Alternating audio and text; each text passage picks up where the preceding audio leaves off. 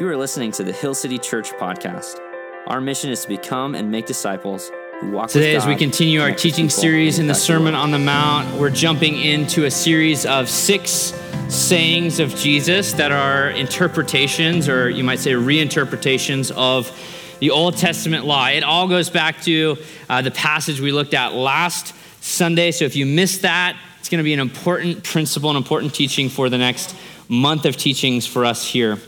Essentially, what Jesus is doing is he's quoting from the Old Testament and he's, he's saying, not abolishing it, but fulfilling it, fulfilling the true meaning. He's saying, This is how you were taught, but this is what it really means.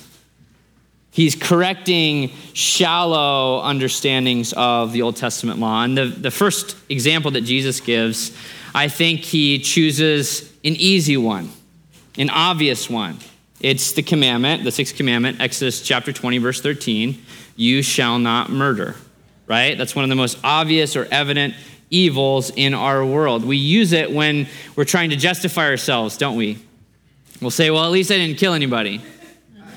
Or we'll say, well, nobody, at least nobody died, right? We'll, we'll try to use it as, okay, we all know that murder is wrong. And mu- most of, most of Jesus' teaching in Matthew chapter 5 centers around anger and hatred and reconciliation and those kind of things. And the title of this sermon is Anger. I think that's primarily what Jesus wants to talk about. And yet, in light of the cultural moment that we are in right now, as I prayed and studied through the text this week, I think we do need to talk about the sixth commandment as Christians. I think we do need to actually, before we jump into Matthew chapter 5, actually talk about God's command to not murder. Obviously, gun violence is a big deal in America. Tuesday, if you're familiar with the events happen on Tuesday, Tuesday, May 24th, Robb Elementary School in Texas, an 18 year old uh, walked in and killed 19 children and two teachers. Uh, this was less than two weeks after another shooting by an 18 year old uh, in Buffalo, New York, where 10 people were killed. Uh, the day after that one, there was a shooting in a Taiwanese church where one died, and another five were injured. There are over 200, that brings us up to over 200 mass shootings in America this year. In 2021, the total number was 693 shootings. So that's almost two a day. And the day before, uh, the year before that, it was 611 shootings in 2020. This is a problem in America. It's getting worse year after year. Uh, 79% of all homicides in America are gun related, and you compare that to another Western country in the UK, it's 4%. And the reason why this is, this is murder, right? This is a direct application. This is a common, uh, th- this is a, a common conversation that we're having in this cultural moment right now. And unfortunately, what I see so often happen on social media is um, instead of mourning with those who mourn, weeping with those who weep, uh, is I see people using this as an opportunity to say this is why everybody should have a gun. And the reality uh, of this is, is we, you know, I grew up in Alaska, Alaska, the last frontier, lots of guns, lots of hunting, lots of military bases up there, even. Uh, obviously, Idaho, very similar culture. And I was just kind of like accepted that as like, that's just the way things are everywhere in the world. And then when I was 16 years old, I moved to Australia. I spent a year in Australia as a high schooler. And unless you've been to another cultural context, one of the things that you'll find is other countries are completely baffled by Americans' obsessions with everyone having a gun, with it being easily accessible for an 18 year old to purchase semi automatic weapons. And t- this is Memorial Day weekend. I understand I want to honor um, our fallen veterans. Both grandpas on both sides fought for freedom in various wars. I'm not even saying that law enforcement shouldn't have guns or that you shouldn't even be able to own a gun to go hunting or anything like that. But would we pause to actually ask ourselves the question What if it was more difficult to purchase a deadly weapon? What if you had to, what, what if you had to jump through more hoops, get more training? It's easier to purchase a semi automatic weapon than it is to get your driver's license. Because we know if you hand the keys to a car to a teenager and they get behind the wheel and they don't have training, people's lives are in danger. I read a post from Pete Greig, he's a pastor in the UK. Uh, he talks about how in America, on average, each year, there are 87 school shootings. And it's only, unfortunately for us, it's only the really deadly ones that make it into the news. He says this Children, speaking of children in the UK, do not have to be taught active shooter lockdown drills at school. Our last school shooting was in 1996. Like, I, this is hard to believe as an American, is it not? Our last school shooting was in 1996, and before that was in 1850. We do not have to grieve these kinds of mass killings simply because we do not sell semi automatic rifles indiscriminately. This does not make us less free, it simply makes our children safe in school.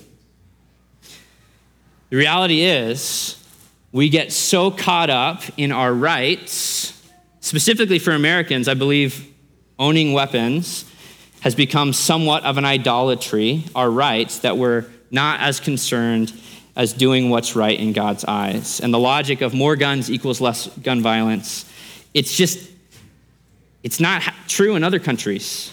And we can actually look at that. To use, I, I promise you, I, I'm not like an overtly political preacher. So if today's your first day, please come back next week. Where we're going to talk about sexuality next week. All right. to use an example on the other end, to use an example on the other end of the political spectrum, something that's in the news right now, month of May, May 2nd, a document was leaked uh, that the Supreme Court had plans drawn out, it hasn't happened yet, but plans have been drawn out to overrule the decades old Roe v. Wade abortion Supreme Court decision. And similarly, social media is just a buzz. I mean, it's one of the things, it's the blessing and the curse, right? That you get to just see, kind of see where everyone's at on all these issues, even if they're not at your dinner table. Uh, in 2019, according to the CDC, again, there's only 48 reporting states uh, out of 50, but there were 629,000 abortions in America in 2019. To put that into perspective, for every 10 live births, that's 1.95 abortions. So think about your average maternity ward at a hospital. For every five children that are being born, one child is being killed. Uh, I was really struck by reading John Mark Comer. Uh, his most recent book was the best book I read last year in 2021 is this book live no lies and uh, he spends some time talking about abortion in one of the chapters not because it's a book about abortion uh, but because he's talking about how the cultural ethics and norms are always shifting do you notice that What's commonly accepted today may be totally abhorrent tomorrow, and vice versa. That they're always kind of cycling through because you can't decide right and wrong by democratic vote, right? And he's talking about this in reference to abortion, and look at what he has to say. Honestly, I can't think of a more gut wrenching example than abortion, where the greatest infanticide in human history is recast as reproductive justice the sheer nerve to use the word justice to refer to the dehumanization. It's not a baby, it's just fetus or it's just cells. And the destruction of millions of children is, is, is inexplicable. The moral reasoning here is just staggering in its complete break from logic and wisdom and even science, yet it has widespread social acceptance. In this chapter, he talks about how in America, 67% of early detection uh, children with Down syndrome are aborted. But in European countries, especially Scandinavian countries like Iceland, it's much higher. In fact, there was a news report with an interview from a doctor in Iceland saying that they cured Down syndrome. And what he means by that is they kill 100% of children who are detected with Down syndrome. And as I'm reading that chapter, I'm weeping tears down my face as I'm praying for these families who lost their children last, this last week. I'm weeping. Does your heart break for the things that break God's heart? In Scripture, you can find plenty of passages that support the idea that it's, it's not just a fetus, it's, it's a human being that's in the womb. One of the clearest examples comes the chapter immediately following Exodus chapter 20, the Ten Commandments. Exodus chapter 21, you have this case. You can read it later if you want, where uh, there's this, it, it seems like an odd law, but it's if there's two men that get into a fight and they accidentally stumble into a pregnant woman, whatever happens to the baby, the, the, the, the, the penalty is that same thing has to happen to the person who harmed the baby. So it's where we get the eye for an eye, tooth for a tooth, a life for a life. So if you accidentally kill an unborn child in Israel, uh, it's a death penalty for you. And there's plenty of other laws about accidental killings, like if you were to chop wood and the axe head flies off and you accidentally kill someone in the woods, that's not the death penalty. But if it's an unborn child, it is. Wayne Grudem says it like this God placed a higher premium on protecting the life of unborn, the unborn child and the pregnant mother than protecting the life of anybody else in Israelite society. And I just want to speak for a moment. Both, both of these are tense issues, obviously. Statistically speaking, there's probably women in this room who've had an abortion. And I don't know what your situation is or was, but God does, and He sees you where you're at. And I hope that you know that God loves you. He has grace for you, He has forgiveness for you. But we do not find ourselves justified by justifying ourselves and redefining good and evil for ourselves. We have to find that cleansing, that healing, the foot of the cross, and allow ourselves to confess those things to God and allow Him to cleanse us from all unrighteousness. And so I hope you hear me talking about this moral principle and not maybe condemning you. Because Christ Jesus not, did not come to condemn the world, but, but that the world might be saved through him. And I hope that you can, I hope that you can hear through some of the things that I'm talking about right now. But similarly, those are two opposing political issues, and I see Christians picking sides on each one of them on social media. Once again, would we be less concerned with our rights and more concerned with doing what's right in God's eyes? And the reason why I bring these two things up is I often see Christians being more formed or shaped in regards to their ethics or their worldview by the popular culture or political ideologies than by Christ Jesus himself. And in the Sermon on the Mount, Jesus does not mix his words, he gives his authoritative teaching on human ethics. And that's what we're going to see. And we have to wrestle with these things. And my, my, I would just challenge you would you be open to humbling yourself before the God of the universe and what his son has to say about human life? And now that I've made everyone in the room angry, let's talk about Jesus' teaching on anger. Think twice before you email me. Think twice this week. Don't harbor anger in your heart. Matthew chapter 5, verse 21. Jesus, you have heard it said to those of old, You shall not murder, and whoever murders will be liable to judgment. But I say to you that everyone who is what? Angry with his brother or sister will be liable to judgment. Whoever insults his brother will be liable to, count, to the council. And whoever says, You fool, will be liable to the hell of fire. What you see here is you see Jesus in classic fashion quoting the Old Testament, but the, the quotation isn't actually the full, uh, the full quotation he uses isn't actually found in Scripture anywhere. The first part of it is, it's in the Ten Commandments and other places as well. You shall not murder. Obvious, right? But then there's this second part of it, which we have reason to believe that perhaps this is the justification for not murdering that the Pharisees and the scribes used. Why shouldn't you murder? You'll be liable to judgment, AKA, don't kill because you don't want to get in trouble. Click it or ticket, right? It's the same logic. Why do, why do you need to wear a seat buckle? So you don't get in trouble for not wearing a seat buckle. It's like, that's the, the logic that the Pharisees were using on why you should not kill people. Is because you, if somebody finds you out, then it's, the cap, it's capital punishment for you, as opposed to a much more ancient reasoning for why we don't harm other people, comes from Genesis chapter 9, verse 6. Before the Mosaic covenant, God makes a covenant with Noah. And this is what it says in Genesis 9 Whoever sheds the blood of man, by man shall his blood be shed. For God made man in his, everyone say it, own image. This is called the Imago Dei. Humans are made in the image of God. We don't shed blood because there's life in the blood. There's life in the blood. There's inherent value. Human beings are not just a, a little bit higher than the animals, right? It matters. There's a sanctity of life. Christians should have the highest perspective and view of the human soul, of the human life, than any other group on planet Earth. And how often are we f- kind of flippantly talking about the life and death of children in schools, of, of people with guns, of, of, un, of the unborn? There's life in the blood. It's the Imago Dei.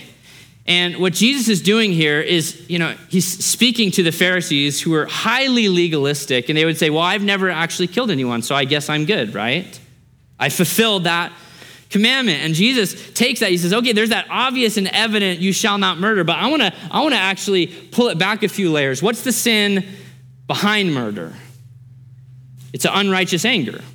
It's a hatred. I think of the very first murder in human history. Cain kills his brother Abel because he's angry at him, right? And so Jesus says, okay, there's, yes, certainly you shall not murder, but let's go back to you shall not even be angry with a brother or sister in your heart. Don't even insult them. Don't even call them names. Here's why because hatred is murder with your mind. That's what hatred is in its essence. It's murder with your mind. And you might feel just as good as the Pharisees felt about themselves. Well, I've, you know, I've never maybe even been violent towards someone. Have you thought this thought before? You're dead to me. That person, they're as good as dead to me or I wish they were dead. You wished harm.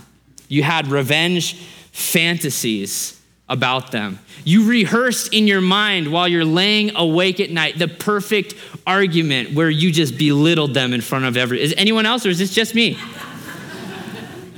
You have bitterness, unforgiveness, grudges, and there's some people who are angry in these explosive ways.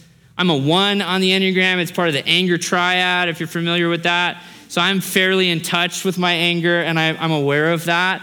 And, uh, and so those are the kinds of people who are more explosive, shouting, some, sometimes even in some cases, you know, violent, like I gotta, uh, you know, if there's a wall, there's a hole punched in it, right? That kind of stuff. And there's some people who feel that they're fine with this because they just are angry in a different way. It's implosive. It's not the bomb going off, it's the, it's the slow burn, it's the silent treatment, it's the cold shoulder, it's the passive aggressiveness. And what Jesus is saying is to, to have that in your heart just as guilty. It's, it, it's severe and extreme language that Jesus uses for saying to even call someone you fool, you're in danger of the fires of hell. Because the reality is, we could say, well, who's going to find out? Right? I mean, you would go to jail if someone found you out of a crime like murder, right? But who's going to find you out? I mean, if it's in your heart, no one's like scanning you to see like your internal motives except for God, except for the Holy Spirit. 1 Samuel chapter 16, verse 7. This is a principle we're going to see true in the rest of Jesus' teachings in Matthew 5. So take note of this principle. It says, For the Lord sees not as man sees. Man looks on the outward appearance, but the Lord looks on the heart.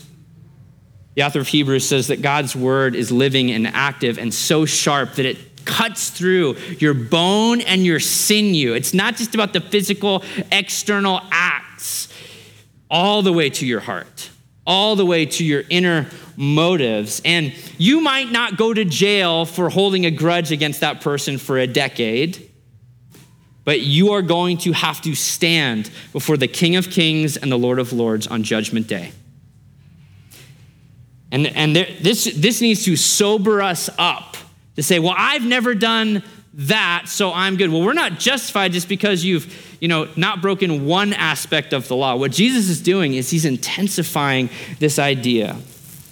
Now, we have to ask the question, this is a natural question to ask. Is there ever a time to get angry? Or is Jesus, when he says, don't even be angry with a brother or sister, is he condemning all kinds of anger or all times to be angry? And uh, I think it's, it's quite easy to say that he's not because Jesus got angry. I mean, read Matthew chapter 21, where Jesus is in the temple and he's, he's flipping table. A lot of people love this passage right now, anyways. Like, Jesus would flip tables. I can flip, you know. And he's flipping tables and he's casting out the money lenders and there's corruption and they've turned, you know, a, a house of prayer into a den of robbers. And he's not like smiling that whole time. He's, he's angry in that moment. Or how about when Jesus says, If you say, you fool, you'll be in danger of the fires of hell. And in Matthew 23 17, Jesus literally says, You blind fools. Did he catch himself? You know, it's like, what about that? Now, there's a difference. And, and this is why the solution to anger, as we'll see in a second, is not just to never be angry, because there is, we're going to call a righteous anger and an unrighteous anger, a personal kind of grudge b- b- between you and someone else. When Jesus faced personal attacks, ridicule, name calling, violence, and even death on the cross, how did he face those things as the suffering servant? Did he stand up for his rights or did he lay down his life for the benefit of others, right? That's his posture there. Now, when Jesus was angry, you can, you can run it through this test of four different things. D.A. Carson helps us out. This is what he says. His anger, speaking of Jesus' anger, erupts not out of personal pique, that's like your own kind of personal problem with someone else, but out of outrage at injustice, sin, unbelief, and exploitation of others. Take those four things injustice, sin, unbelief, and exploitation of others. How often is your anger at those kind of things? Or is it because that person looked at you wrong? Or they offended you? Or you read their email and you misinterpreted it? Right? How often is it, are things personality conflicts or even personal vendettas that we have against the other person? injustice, sin, unbelief, exploitation of others, which, by the way, one of those times that Jesus is so fierce in his teaching is when it comes to harming the least of these. We need to take the advice of James, the brother of Jesus. In James 1 19 through 20, says this Know this, my beloved brothers, let every person be quick to hear, slow to speak, and slow to anger. Why?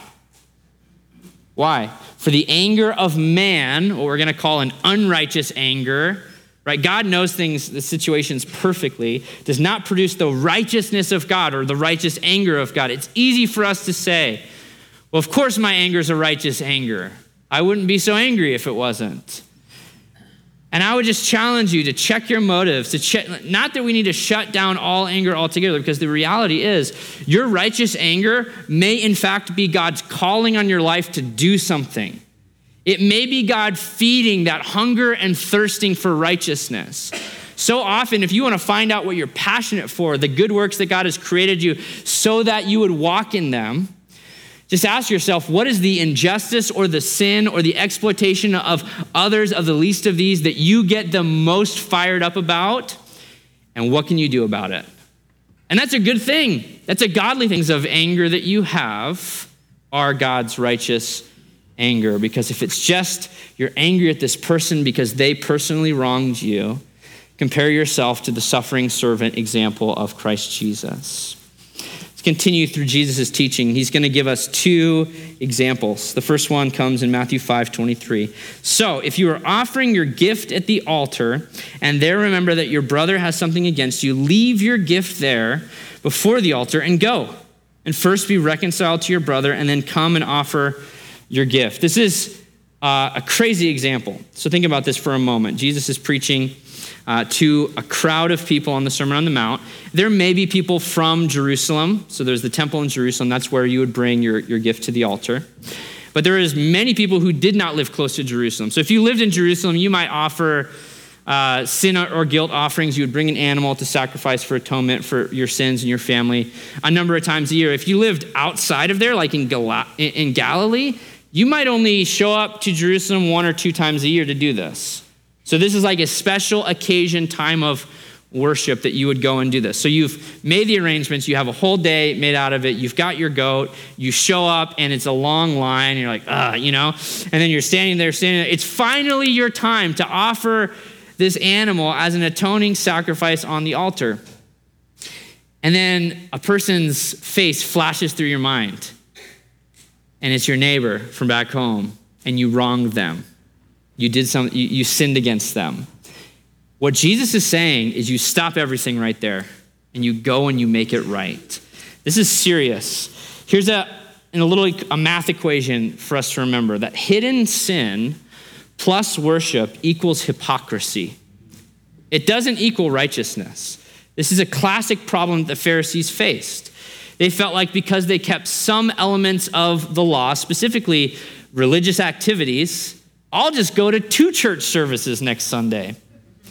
I'll give a little bit extra money, right? I'll sing louder during the last worship song because I felt bad during the sermon, right? It, I'll, I'll just do this, these religious activities, and it'll make up for this hidden, this unconfessed, this unrepented of sin in my life. It doesn't lead to righteousness, it leads to hypocrisy. It leads to acting one way and actually living another way. Uh, to quote from Samuel, 1 Samuel 15, when Saul, the king of Israel, has done this. He's disobeyed, but he's offered a, sa- a sacrifice because he thinks that'll make up for it. Samuel says that classic line to obey is better than to sacrifice. What God actually desires is your heart. He wants you to follow him. Or in Isaiah 29, the prophets, by the way, consistently criticize the nation of Israel for doing some elements of the law, keeping the letter of the law, but totally missing the heart of it. In Isaiah 29 13, it says that these people honor me with their lips, but their hearts are far from me. And so Jesus says, Stop everything. Get out of church if you need to, and go make things right. Interestingly, what we see is the antidote for anger here, the antidote for unrighteous anger. And it's not repression. It's not like trying to, sh- to shut the, the, the switch off on your anger. The antidote for anger is reconciliation. And that's maybe a little unexpected, isn't it? The antidote for anger is not just, you know, try to be less angry. It's reconciliation, not repression. And that's because behind all of our unrighteous anger, or maybe most of our unrighteous angry, uh, anger, there's a name or a face. There's a person. Because actually, the exact same logic of as why you shouldn't murder someone. You don't murder someone, you don't kill someone because they're made in the image of God. You don't murder someone in your mind or your heart because they're made in the image of God. It's the same principle. We got to see value. We've got to look past the problem that that person has caused us and see the person behind it. Value the relationship. There's a name, there's a face. And if you see that name and face and you just have rage, you're seething with poison and bitterness towards them. What you have to do is take a step back and look through the eyes of Christ who sees possibly a lost sheep, a potential son or, or daughter, someone who for sure is created in the image of God, who has inherent and intrinsic value and worth. And as you move towards reconciliation, what happens is the anger the root of the problem actually begins to dissipate. The Apostle Paul in Ephesians 4 31 and 32 says something very similar. Notice all the synonyms that Paul uses. It's called stacking, it's you know, a literary device to make a point. All the synonyms for anger. Let all bitterness and wrath and anger and clamor and slander be put away from you. Did I miss any? Yeah. Along with all malice. He's like, let me think of all the different types of anger implosive, explosive, beneath the surface. Let all that kind of anger be put away from you. Be kind to one another, tenderhearted, forgiving one another as God in Christ forgave you. The gospel empowers and expects us to be forgiving people. to show mercy, to show grace, to extend forgiveness. And in Christ's example that he gives us in Matthew chapter 5, it's really interesting. Uh, you're guilty in the example. Do you see that? Right, at first, when we think of you shall not murder, we, we think of, okay, I'm not supposed to be holding a grudge against someone who wrongs me. And then in the example, who's the guilty one? Me. You're at the place of worship and you realize you wronged a brother or sister. And I wonder if Jesus is, is almost foreshadowing to the golden rule, which he'll discuss in uh, Matthew chapter 7 do unto others as you would have them do unto you. And he's asking that question put yourself in that person's shoes. I mean, have you ever had that happen where someone wronged you and you wished that they would call you and totally fess up? Has this happened before? You know it's never gonna happen, but you're like, you, you think about it, you're like, if I was them, I'd be so quick. I'd be so quick to get coffee and hug it out or whatever. And I think that's why Jesus is giving that example, saying, Would you? Or would you just offer that sacrifice and pretend like everything's fine? Would you sweep it under the rug? We've got to actually embody, it's difficult. It's crazy to embody this do unto others as you would have them do unto you when it comes to reconciliation and resolving conflict. But we have to be willing to do it. We're ambassadors of reconciliation. We are called to be peacemakers. One of my favorite quotes from a book I read on conflict uh, resolution, a great book, by the way, called Resolving Everyday Conflict. If you've been around, you know I've quoted this before. I'm going to I'm going to quote this a million more times. Even if I'm 2% responsible, everyone show me two fingers for a conflict. I'm 100% responsible for my 2%. Somebody write that down. Even if I'm 2% responsible, here's what we do. Here's what we do well, I'm only 2% responsible. Ball's in their court. They're 98% responsible. They need to reach out. They need to come clean. They need to apologize. Not according to Christ Jesus. Even if you're 2% responsible, own it. Own your 2%. Own it. Because it's probably more like 22%, anyways. Probably is. And just own it. Man, how often have you longed to hear that other person say those words, I'm sorry, I was wrong, I messed up? Say those words yourself.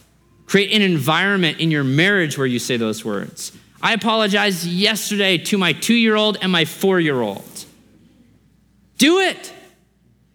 If you think that you haven't sinned at all last week, just ask the Holy Spirit to show you some of those things and then own it, own the 2%. Here's the thing that we learned from Jesus about conflict resolution conflict resolution is never convenient. It's like the, the least convenient time. Maybe you've already killed the goat and you're about to offer it on the altar and your hands are bloody and you're like, Can I leave this here? I'll be back tomorrow. Like, it's like, it's this crazy, inconvenient thing to do. But the reality is, it will never be convenient. It will never be convenient. Well, I'm pretty busy. I got, you know, yard work and got to wash my hair and the new Obi-Wan Kenobi series is out. Got to watch that, you know. And it's like all of you, you will always have a reason why you should not reach out to that person and find reconciliation. You'll always be able to come up with an excuse. And I would just say stop making excuses and make reconciliation a priority in your life. If you can't let it go, then go to the person. If you can't let it go, and, and the reality is, there are some situations, this isn't to say that every little miscommunication or misinterpretation or personality conflict that we need to be kind of like hyper reconciling. Does that make sense? Like making a big deal out of something that maybe isn't that big of a deal. Because the reality is, if you can get over it and let it go, and God has forgiven you in Christ Jesus with such extravagant grace that you're like, you know what? I legitimately can just show grace for that person. Maybe they just have been having a bad week. Do that. Do that. But if you legitimately cannot do that, and maybe you said, no, no, I, am over it. I, it's just going to be like six months till I can actually talk to that person. No, you know, I'm, I'm over it, but I just haven't been sleeping well because I've been like dreaming like kind of like mean things towards that person. Like, be honest with yourself. If you cannot let it go, then go to the person. I like to say it like this Stop talking to the person in your head and talk to the person in person. Oh, instead, that's a good rhyme. That's a great one. We'll use that for next time. It's great. Talk to them in person, send a text message, call them on the phone. Like, I, am being so serious right now. Tomorrow, first, get coffee first thing Monday morning. Now, there's wisdom in cooling off, and you don't have to, like, the moment that you're raging, angry, yeah, we got to settle this right. Like, there's wisdom in how to go about these kind of things. But the reality is, we've got to stop making excuses for allowing this kind of bitterness and malice and wrath and anger and clamor and every other synonym that you can think of just sit in our community as a church. This is destroying churches across our country. This is destroying families right now. Get serious about reconciliation. The gospel is a reconciliation story. And if we are truly people who've received the gospel and changed by the gospel, it has to influence how we see the image of God in the person, even your worst enemy. The goal is the relationship, not being right. So I'm not going to promise you that it'll always be effective because the reality is it takes two people to reconcile. But so far as it concerns you, live at peace with all. That's what the Apostle Paul wrote. So, so far as it concerns you, even if it only 2% concerns you, if you approach that situation, you reach out humbly, you have the end goal is restoring the relationship, not being right. You don't get together with that person so that you can prove your point further, so that you can win the argument. But if the goal is the relationship, then and you're seeking the Holy Spirit and you're you've understood the gospel and God's grace towards you, I can almost guarantee, not that it's 100% effective, but I can almost guarantee in Matthew 5, verse 25, come to terms quickly with your accuser while you're going with him to court, lest your accuser hand you over to the judge and the judge to the guard and you be put in prison. Truly, I say to you, you will never get out until you have paid the last penny. So, this is a little bit of a different example. So, in this example, you owe someone a lot of money. Maybe you've stolen from them, you've defrauded them, you've, for whatever reason, you owe them a lot of money. You're guilty again. In both examples, like we're supposed to envision ourselves as the guilty one. I think Jesus is trying to teach us with that. And essentially, in the ancient world, if you didn't pay up, you, it's not like you would just get like little letters from debt collectors and be like, oh, garbage, you know. You go to jail until the debt is paid off. So if, your fam- if, if someone isn't able to help pay that debt off, you might die in prison. This is insane, okay? And so Jesus is saying, so imagine you're in that situation and you don't have enough money to pay this person off. Here's what you do.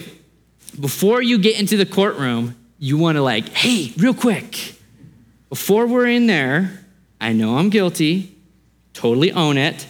I'm going to own my 100% on this one, not the two. I'm going to own the 100%.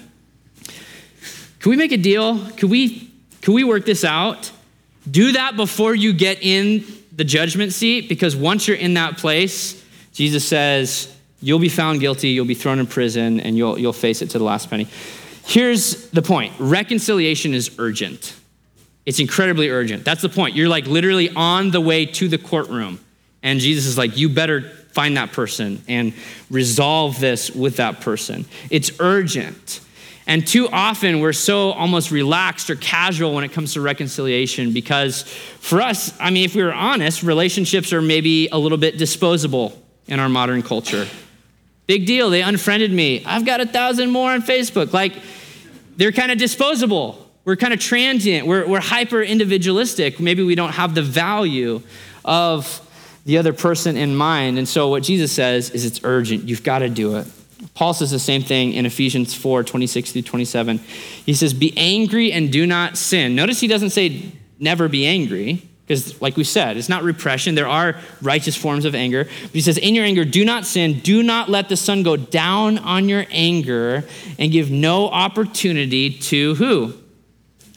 To the devil. This is one of the most pressing reasons why reconciliation is so incredibly urgent, because the devil is going to use unrighteous anger in the hearts of the people of God. He's going to use those things. Two main ways that the devil uses this unrighteous, unholy, pent up aggression in our hearts. The first one is the devil is going to use that as an opportunity to get you to sin. You might say, Well, I'm the victim here. They've wronged me. I'm the victim here. And you, you harbor this bitterness, this anger. You do that long enough, you can't keep that stuff inside. It's only a matter of time. It comes out as a word, it comes out as a mean tweet, it comes out in some cases in violence, it comes out in your behavior, it comes out in gossip, it comes out, and let me tell you, in Christian communities in nasty ways. The devil is using that as an opportunity to get Christians to sin. I've faced it, I've experienced it, I know I've been guilty of it at times, and you have too. So, what are we gonna do? It is urgent. I got to do something about this. I've got to talk to the person. I've got to I've got to go to them. I've got to make this right. Now, we again, we don't want to be legalistic, right? So it isn't to say that someone you're angry with someone and it's like 11:59 p.m. and you're like the sun's already down, you know, and it's like ah. But don't let the sun go down. Like, it's it's urgent. Make a priority. Make a big deal of this. The second way that the devil is going to use our unrighteous anger as an opportunity is, is, is as an opportunity to make you not sin, but to suffer. The devil is going to use that as an opportunity to make you suffer. Second Star Wars reference of the day. You ready? Fear leads to anger, anger leads to hate, hate leads to suffering. There we go. Master Yoda right there, okay? It's not scripture, but hate leads to suffering. And I, I think this is actually a very key insight. Because what we often think is we think, oh, I'm just going to be so mad or angry at this person, or the silent treatment, or the passive aggressive, or fill in the blank with whatever your unhealthy anger, you know, pick, pick your choice, right? Whatever fits you. Uh, I'm going to get, I'm getting them just by being so mad at them, but it's by having hate. The reality is, it's, they're sleeping fine at night. Did you know that? You're the one who's staying up because you're the one with high blood pressure. You're the one who is suffering. And the devil is going to use your unresolved, unhealthy, unrighteous anger to make you suffer. And what forgiveness is doing is it's leading to freedom. Forgiving someone else is, is not only just leading to them being free, it's actually leading to your own freedom. Your own freedom. And then the second relationship that I, I think we can't miss here in Matthew 5 25 through 26 is we must come to terms quickly with God. I mean, let's think about this hypothetical scenario that Jesus gives us one more time. You owe a debt that you can never pay, you have no ability to free yourself, you're 100% guilty, and you need, you're, you're totally dependent and reliant on somebody else to show you mercy. Does that sound like a situation that we are familiar with? This is all of us without Christ Jesus. For all have sinned and fallen short of the glory of God. For the wages of sin is death, while we were dead in our trespasses and sins. This is all of us, if not for God's richness of mercy, his loving kindness in our lives. And the reality is, if you are here today and you've never responded to the good news of the gospel, I would urge you I would urge you to come to terms quickly with God.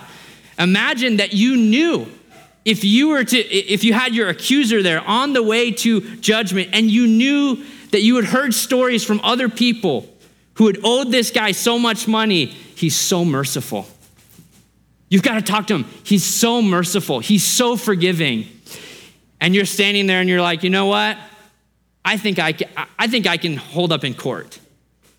I think I can face it. Whatever judgment the court wants to throw at me, I think I can face it on my own. And I would just say to you, come to terms quickly with God. Today can be the day of salvation for you. Colossians 2 13 through 14. Think of this language that the Apostle Paul uses for the church. And you, who were dead in your trespasses and the uncircumcision of your flesh, God made alive together with him, having forgiven us all our trespasses by canceling the record of debt that stood against us with its legal demands. This he set aside, nailing it to the cross. Jesus Christ is the Son of the living God. And when he died on the cross for the sins of the world, He wasn't dying for his own unrighteousness, for he was perfect and righteous. He was dying for you and for me. And picture right there this, this insurmountable debt that when we sin against the God of the universe, the, the, the anger, the wrath, the judgment we are inviting upon ourselves. And through Christ Jesus, imagine that record of debt being nailed right there with him on the cross. And through his resurrection from the dead, we might be raised up into a new life with him as well. And I just want to invite you today to say yes to Jesus Christ to pray and ask God to forgive your sins and to lead your life and for you to experience reconciliation with God. This is the most important relationship that we need reconciliation is our re- reconciliation with our Father in heaven. So we'll have, uh, at the end of service, we'll have members of our prayer team down front. You can invite someone to, to pray with you, to walk alongside you. And I would invite you to say yes to Jesus through baptism. It's the way Jesus instructs us to respond in faith. It symbolizes getting dunked under, dying to the old life, and being raised back up into a new life in Him. So, what are we going to do, church? Are we going to hold bitterness and grudges? Are we going to fight for our rights? Or are we going to seek humbly to be slow to speak, quick to listen, to understand what is right in God's eyes?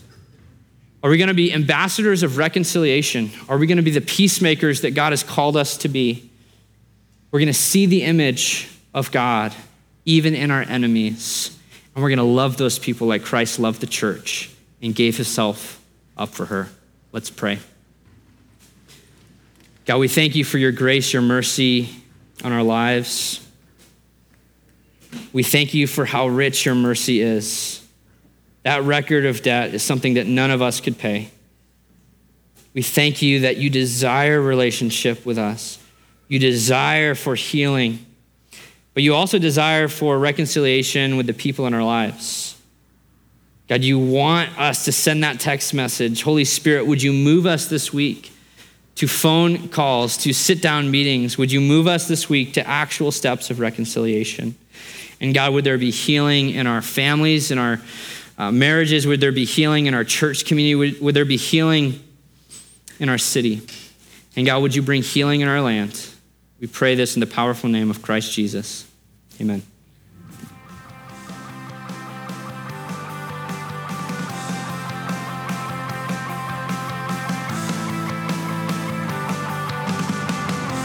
Thanks for tuning in to the Hill City Church podcast. You can find out more about our church at hillcityboise.org. Follow us on Instagram and Facebook at Hill City Boise. We hope this teaching has encouraged you and helps you follow Jesus with everything.